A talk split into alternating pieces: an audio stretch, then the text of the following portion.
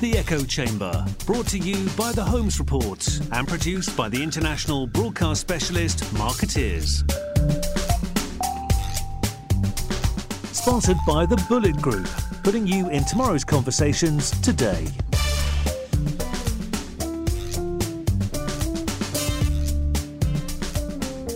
Ladies and gentlemen, welcome to the Echo Chamber podcast. This is Arun Sudhaman from the Holmes Report here in Hong Kong today. Um, a big thank you, as always, to our production partner, Markettiers, um, and to our sponsors, the Bullet Group. Uh, I'm joined in Hong Kong today by Hotwire Global CEO Barbara Bates. Barbara, welcome to the show. Thank you. Um, it's your first time, I think, on our podcast. Is It that is. correct? It is. Good. Well, it's probably long overdue.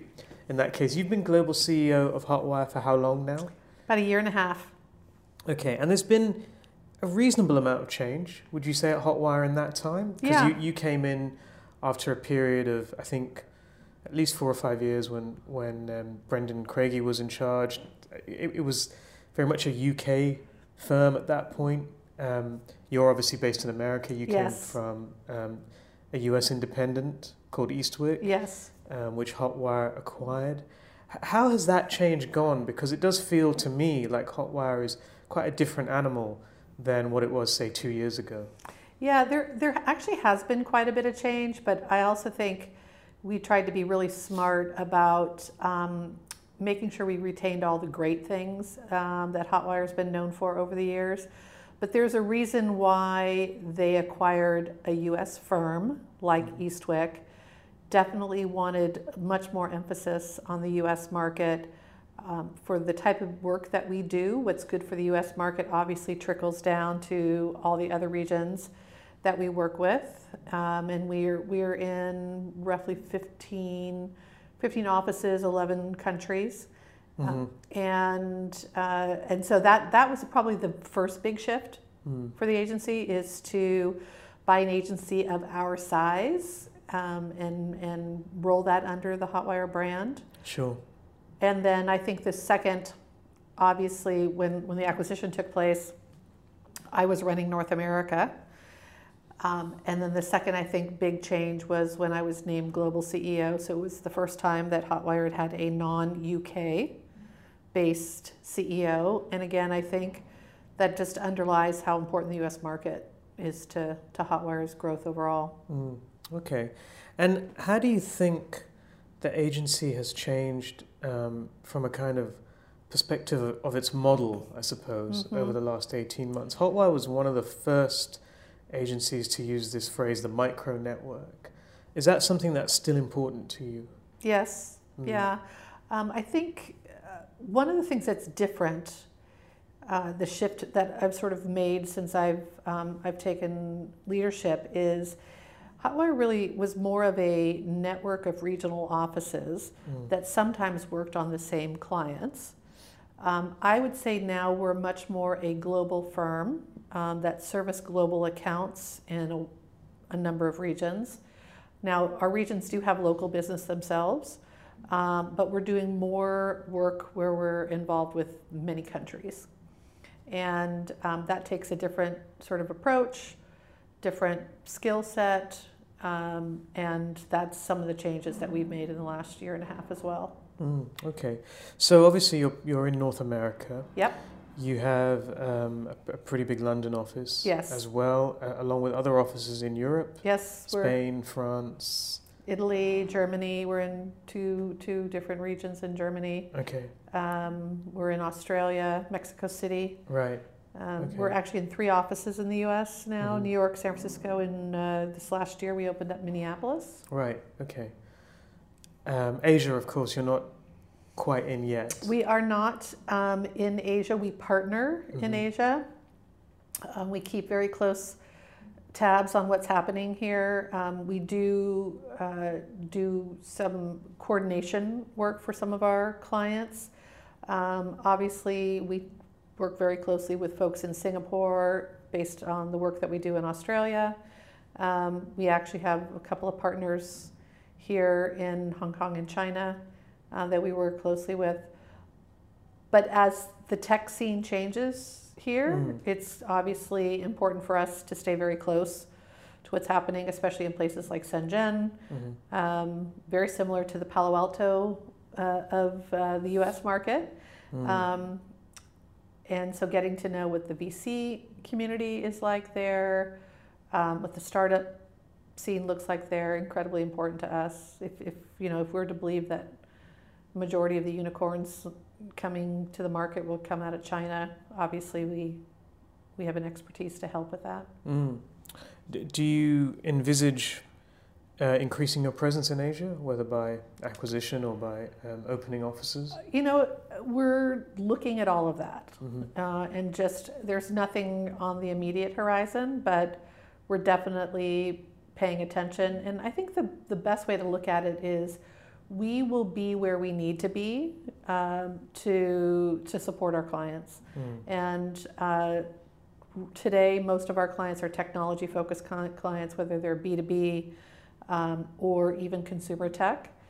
Uh, but we also see um, growth in working with what is traditionally non-tech companies, hmm primarily because they want to be seen as a tech company. So Right. I'm, obviously, I'm not the first person to you know make that claim. That's pretty widely known, but uh, we're definitely seeing it show up in the type of companies that uh, we're, we're working with and, and talking with. These are not necessarily known for traditional, you know, being traditionally technology companies, but Mm. they want to build value in their brand and demonstrating their innovation through technology, either disruption uh, or protection for Mhm. many of them, if they're the big legacy companies, uh, is definitely very high on their priority. Mm. So, if we were to assume you would, sorry, my chair is creaking. I need to be careful here. If if you even if you were to say expand in Asia, presumably it would be along the same lines as the model you already have. You you don't you have no desire, for example, to be in every single market, um, which is. I guess the conventional network model that we see from the really big players. Yeah, we don't need to do that. Mm. Um, we have some phenomenal partnerships. Um, I think the reason why, for us particularly, we don't need to do it is the way we we really do partner with with other firms. And you know, you can talk to people, some of our partners, and they will tell you they feel part of Hotwire. Um, they can use our branding wherever they want. They're on our Slack channels. We invite them to our boot camps. Very transparent, open relationships. And we do that primarily because it is what best serves the client. If, Mm. if our, for example, we don't have an office in Amsterdam, but we have one of our partners is in Amsterdam, incredibly close working relationship. Probably 70% of her business is Hotwire Mhm. clients. Um, our clients wouldn't be able to tell you that she's not a Hotwire Mhm. uh, employee or Right. Hotwire rent agency. They're very um, simpatico with, Yeah. with the way we we do business, and that But- works for us. You don't have a holding group, perhaps, or you do have a holding group. We do. But you don't have a holding group that perhaps is thinking they'd love all of that revenue to be yours. No, I actually think it's less about that. It's more about um, obviously if it, if it makes good business sense, Mhm. um, and there's some driving reason why it needs to be a you know wholly owned office, then we'll- we'll do that. They've proven that they've they've done that. But most of Hotwire's offices have been organically grown. Mm. And um, I think that's one of the reasons why there you walk into any Hotwire office, it feels like Hotwire. Um, and you know, I think right now we have growth opportunities with the in the regions that we're already in. So to put investment in new regions, I think Mm. there'd have to be a really big driving reason why it would need to be us. Right. Yeah. I mean, um, we look at some of these networks with offices in every country, and you know, some of the some of the offices are just treading water, but taking up resource and time. and they compete with each other. Right. Of course. That's the well. that is that is a the driving. Okay. uh, reason I think that a lot of those that doesn't work is Mm. time and time again you talk with people um, who've come from those big networks and they will tell you they don't know anybody in their other offices or they can't get someone to pick up a phone and help them because they need to see an internal PO before that happens. Mm. Um, that's all in service of the agency. That is not in service of the clients. Mm. And I think fundamentally we just think if you do right by the client, you will do right by the agency. Okay. And so, do you think that's one of the main reasons why clients like the micro network model? Yeah, yes. I think they don't, first, of all, I feel like they have, um, they're not held captive. Mm. Um, I think they feel like there is a consistency of quality. Um, and, you know, many times clients will tell you, we were sold the network, but the reality is you don't really Mm. have access to the network. Right. Okay.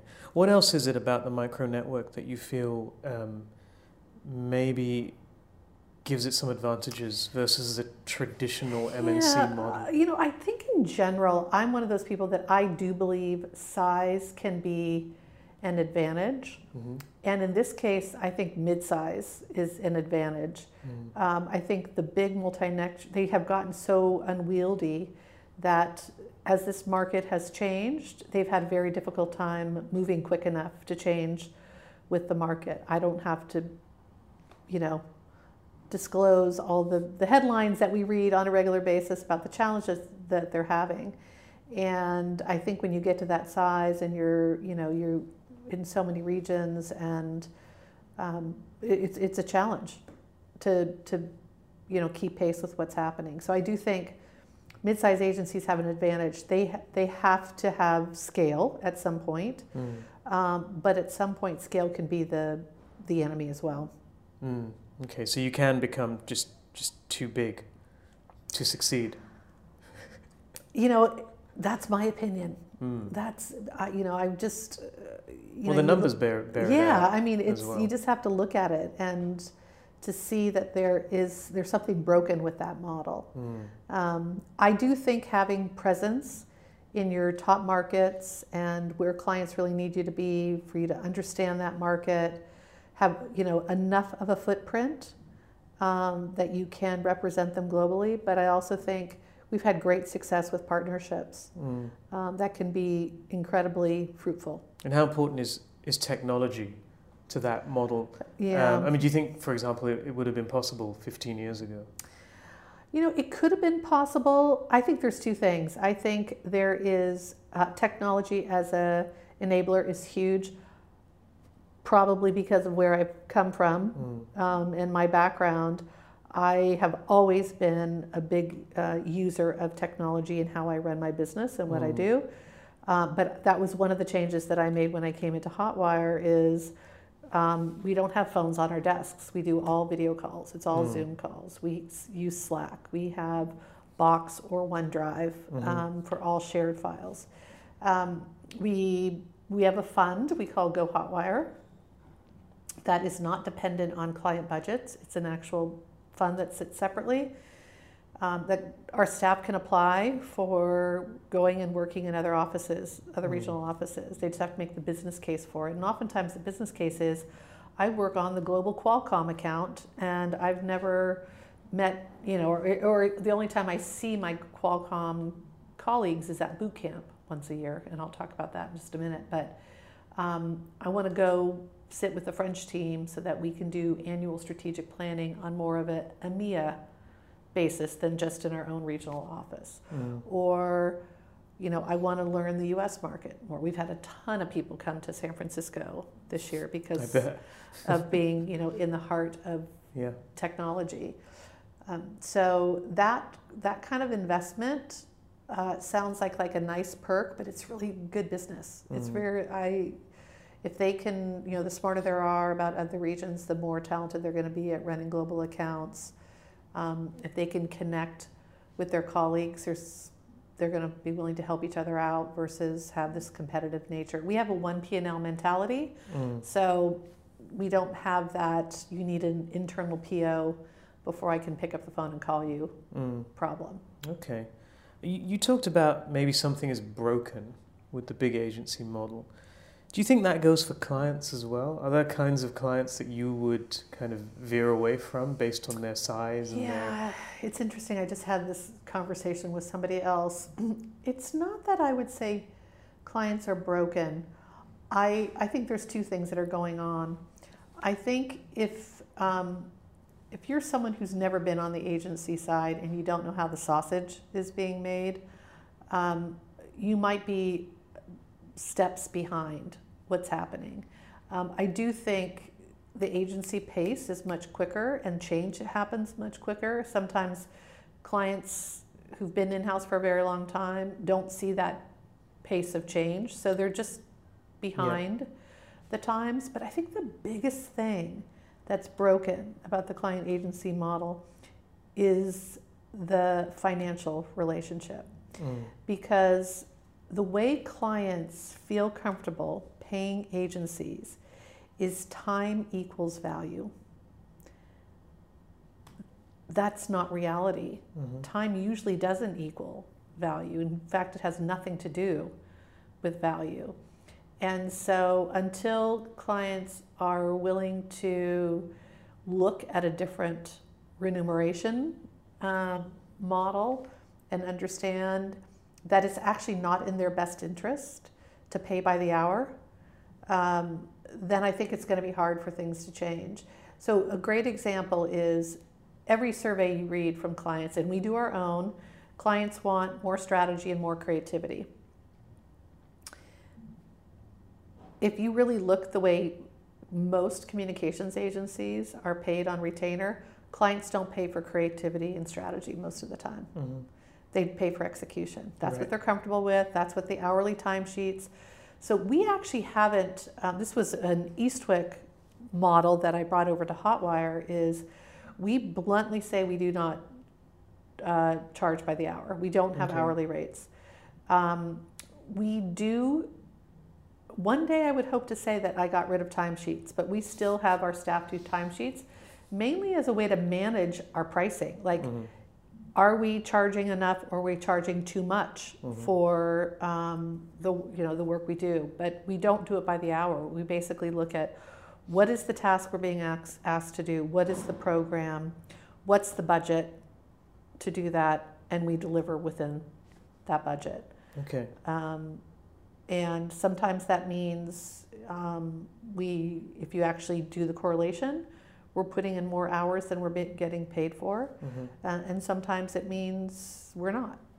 Is this does this approach still work for retainers? It sounds quite like it's ideal for projects. No, it works for retainers. It mm-hmm. absolutely. Mm-hmm. You have to be very specific about what you're going to be doing for that retainer. And so, not every agency wants to be that specific. Yeah, but I think that is what makes better client agency relationships is that transparency, mm-hmm. and um, and basically we've made an agreement. You, this is what you need to have accomplished. Here's what we, we will do to help you accomplish that, and here's how much it's going to cost. Mm. Um, I think if you are wanting to sort of look at pricing as a black box, then I think that's when you run into challenges mm. with with clients. But um, I think for the most part, uh, if you deliver and you tell clients what it's going to take to deliver, they're willing to pay. Mm. Okay. How have you found the shift from an agency like Eastwick, which was fiercely independent, to Hotwire, which is owned by uh, uh, Enero, which is listed on the Australian yep. Stock Exchange, yeah. and Enero has had some well publicized issues as well yes. in the last few years. So there's been a lot of corporate stuff yeah. going on. I mean, what that impact, happened before I was. It did. Yeah. It, it certainly yeah. did. But what impact has it had on you moving from an environment where you really yeah. don't have anyone yeah. peering over your shoulder to one I where mean, you do. I've had a boss for the first time in 30 years, which everyone sort of uh, makes fun of Matt Melhuish about, oh my gosh, you poor guy, you have to actually have Barbara as, uh, you have to be Barbara's first boss in 30 years. But um, you know what, I have to say, I feel incredibly lucky. Um, I could have sold my agency 10 times over. Every big, you name the, the mm-hmm. brand, if it's a tech agency, they um, came calling. And, and not a big surprise, we'd been around a while, we had a strong brand, always worked with really great clients. Um, but I pretty much built Eastwick to be the anti big agency. Mm. and I could not really, I just didn't think there was values alignment when it comes down to it. I met incredibly amazing people along the way, but I just, the model did not work for me. Mm-hmm. And so I wasn't dead set on selling the agency. Um, I had daughters that were in the business at the time, and I thought, okay, maybe this is a family business, and one day I'll retire and I'll pass the business on to them. Um, but then when Hotwire came calling for the first time, it made sense to me. There was a one plus one equals three. They were strong in Europe, we were strong in the US. They had tried to mm-hmm. break into the US not so successfully, to be perfectly frank. And um, I liked them, I liked their work, our clients were very similar. So, um, so was willing to have the conversation. Interestingly enough, the conversation with Hotwire was completely different than any other conversation I'd had because typically, hi, Barbara, what's your revenue for the last three years and your EBITDA? I mean, they, that's exactly, it goes immediately to financials and wanting to know what you think you can grow your business. It's charming. Yes, but it, it, seriously, it happened many, many times.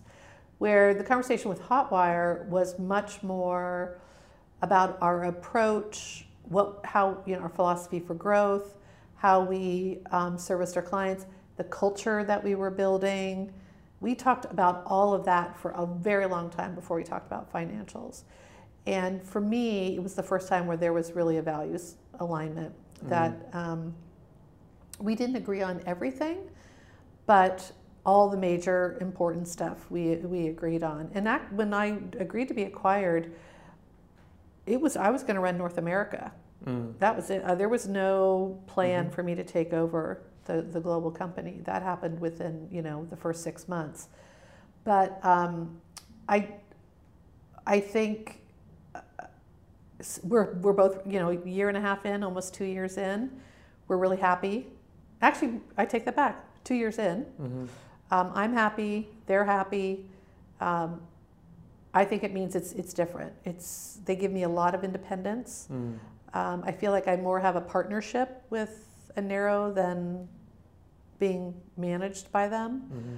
One of the things that I've done is I've gotten much more close closer to the other Enero agency. So we do a lot of collaboration now where that really didn't happen before. We have an amazing research and insights agency that we partner with, um, TLE. Mm-hmm creative firms, um, Naked and BMF and so forth. So I feel like I have access to some really interesting skills and scale, mm. um, and kind of I pretty much get to run independently. Mm. And how's how was 2018 for you? Awesome. Okay. Yeah. Good. Good growth. Yes, good growth. Um, so our fiscal year is um, oh, yeah. July 1st to, so we just mm-hmm. wrapped up our first half of fiscal mm-hmm. 19 ahead of plan in every market. So gonna knock on okay. wood there.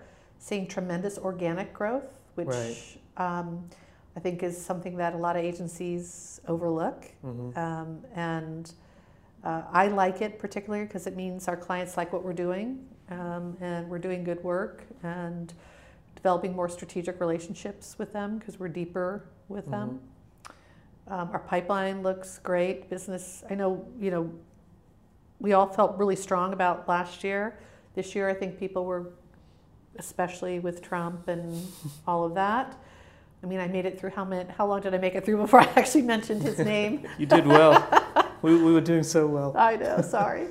um, and so, but I, I think, you know, still it all all the sort of leading indicators look good. Good. it's great to hear. Yeah.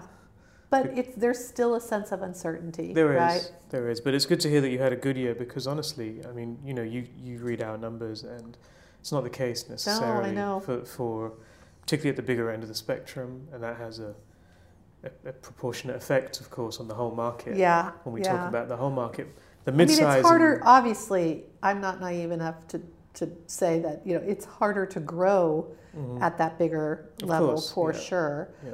Um, But when you do the math, I mean, we, you know, we have more million dollar plus pieces of business today Mm. than we've ever had.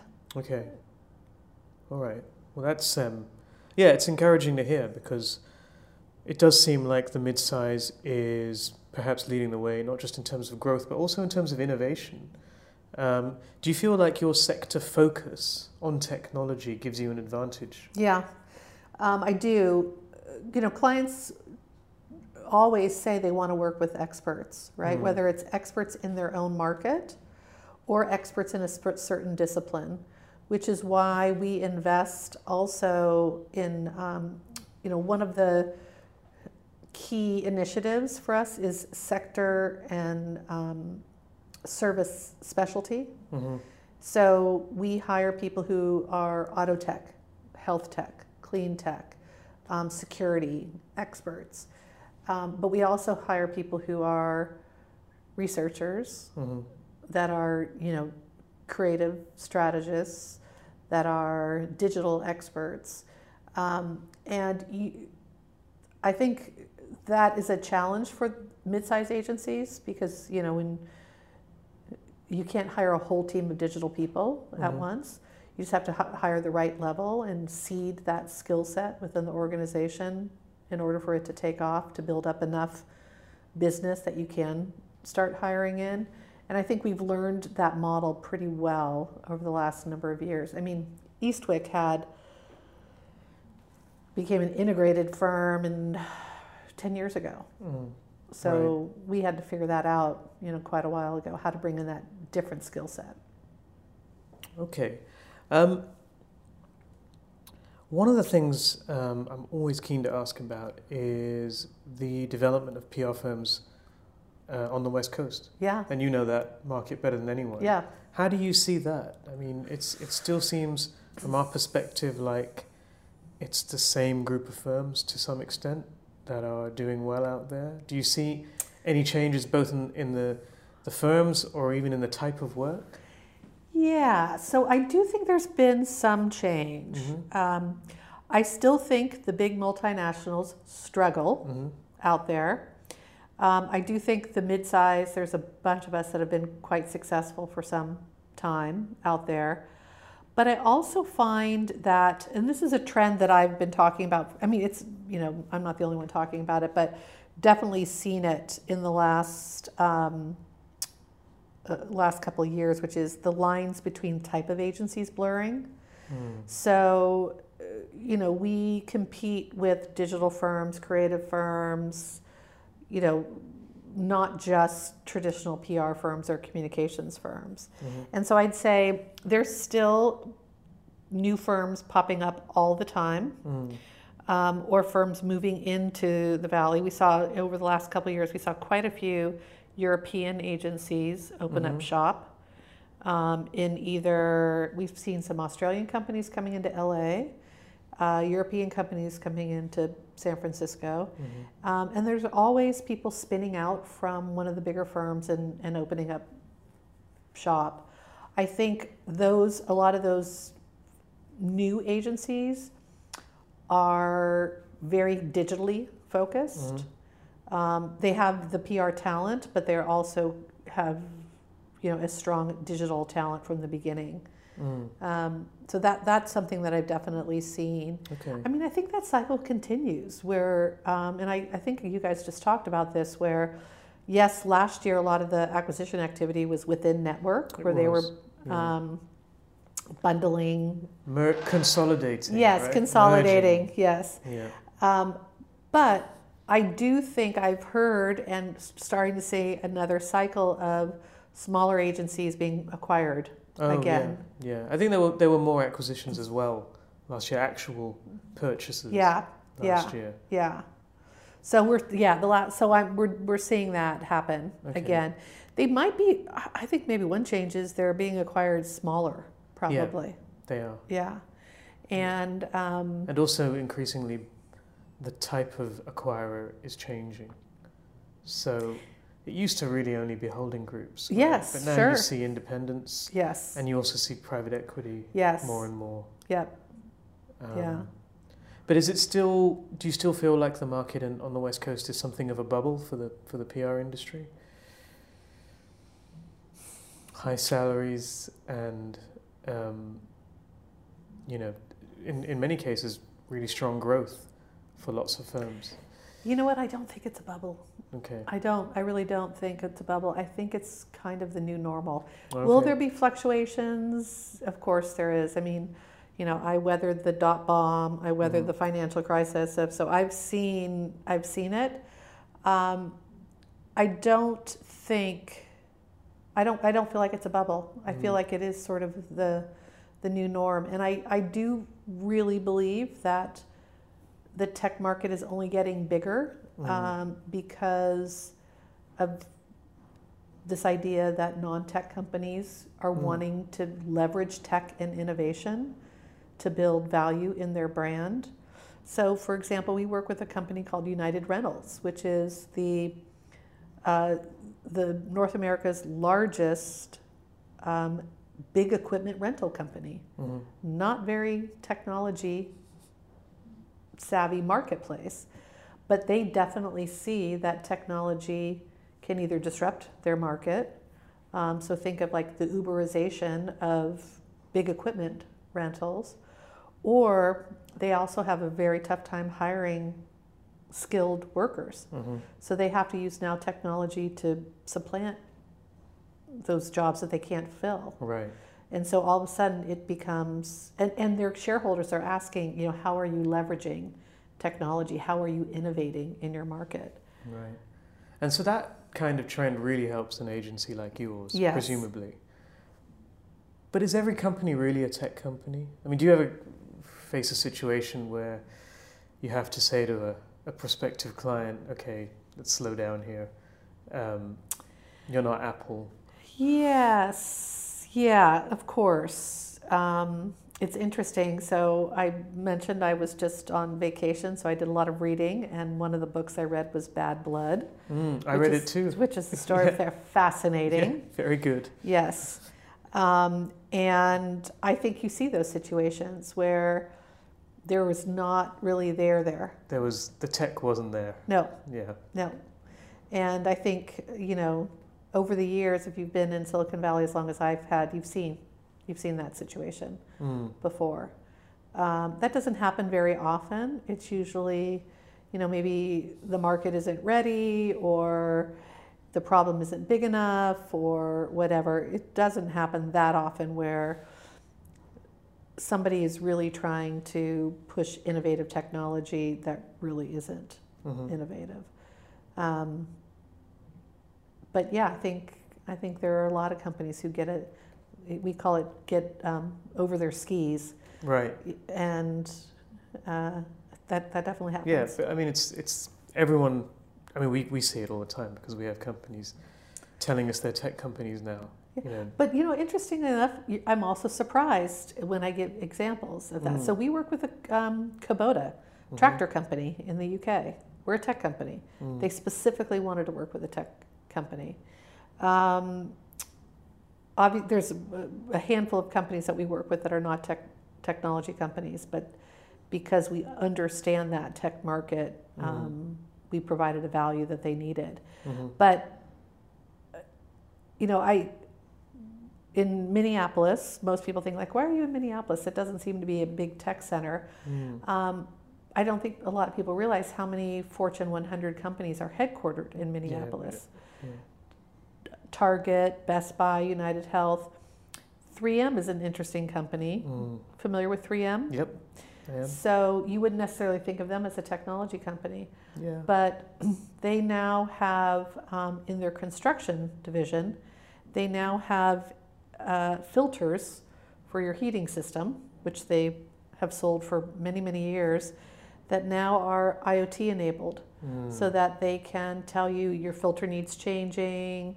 This is what your oxygen, you know, carbon dioxide levels look like because of this. You know, it can be tied directly into an app that allows you to order that specific size filter. So things like that are being Mhm. disrupted by technology. So for those kinds of companies, you can see tech innovation um, as a real opportunity uh, in terms of how they position themselves um, and how they kind of build relationships with customers, for example. But for tech companies, it seems like innovation is sometimes a challenge. So, on the one hand, you have the likes of Facebook, most obviously, facing numerous issues because perhaps it, it went too fast. Uh, and then you have, um, you know, big big companies um, suffering from, let's say, a cybersecurity breach, and so you have anxiety mm-hmm. over the mm-hmm. pace of innovation. How do you think companies are, I guess, grappling with those challenges? I think that is at a heightened state right now. I mean, uh, so full disclosure, Facebook is a, a client mm-hmm. of ours. Um, and we've been involved working with social networking companies for a very long time. And so the privacy issue has always been uh, an issue. And I think um, back in the early days, people were probably a bit naive about what all that meant. Mm. Um, and I think you're right, when innovation happens incredibly fast and behavioral changes don't keep pace, or policy doesn't keep pace, or um, that it can, you know, cause issues. I, I, think if you look back in history, there's probably many examples where it's been in similar mm-hmm. situations. For example, early days of automobile, there wasn't the safety regulations and, you know, all those kinds of things, and that you know came about. So I think people are probably expecting that that stuff will will catch up. Mm. Um, I hope so. Yeah. With self-driving cars. Yes. Yeah. Exactly. yeah. So I do think there's a lot more at risk, and I think people are getting more knowledgeable about the risk. So um, it's one of the reasons why sec- you, security is one of the, you know, still one of the fastest growing, most heavily invested um, markets. We actually do quite a bit of work in the security space because um, that's it touches every company. Yeah, I can imagine. Yeah. Well, Barbara, thank you very much for your time. Um, it's it's been really interesting talking to you, and we'll try and get you back on the show Great. in the not too distant future. Thank you all for listening. You've been listening to the Echo Chamber. Brought to you by the Holmes Report and produced by Markettiers. Sponsored by the Bullet Group, putting you in tomorrow's conversations today.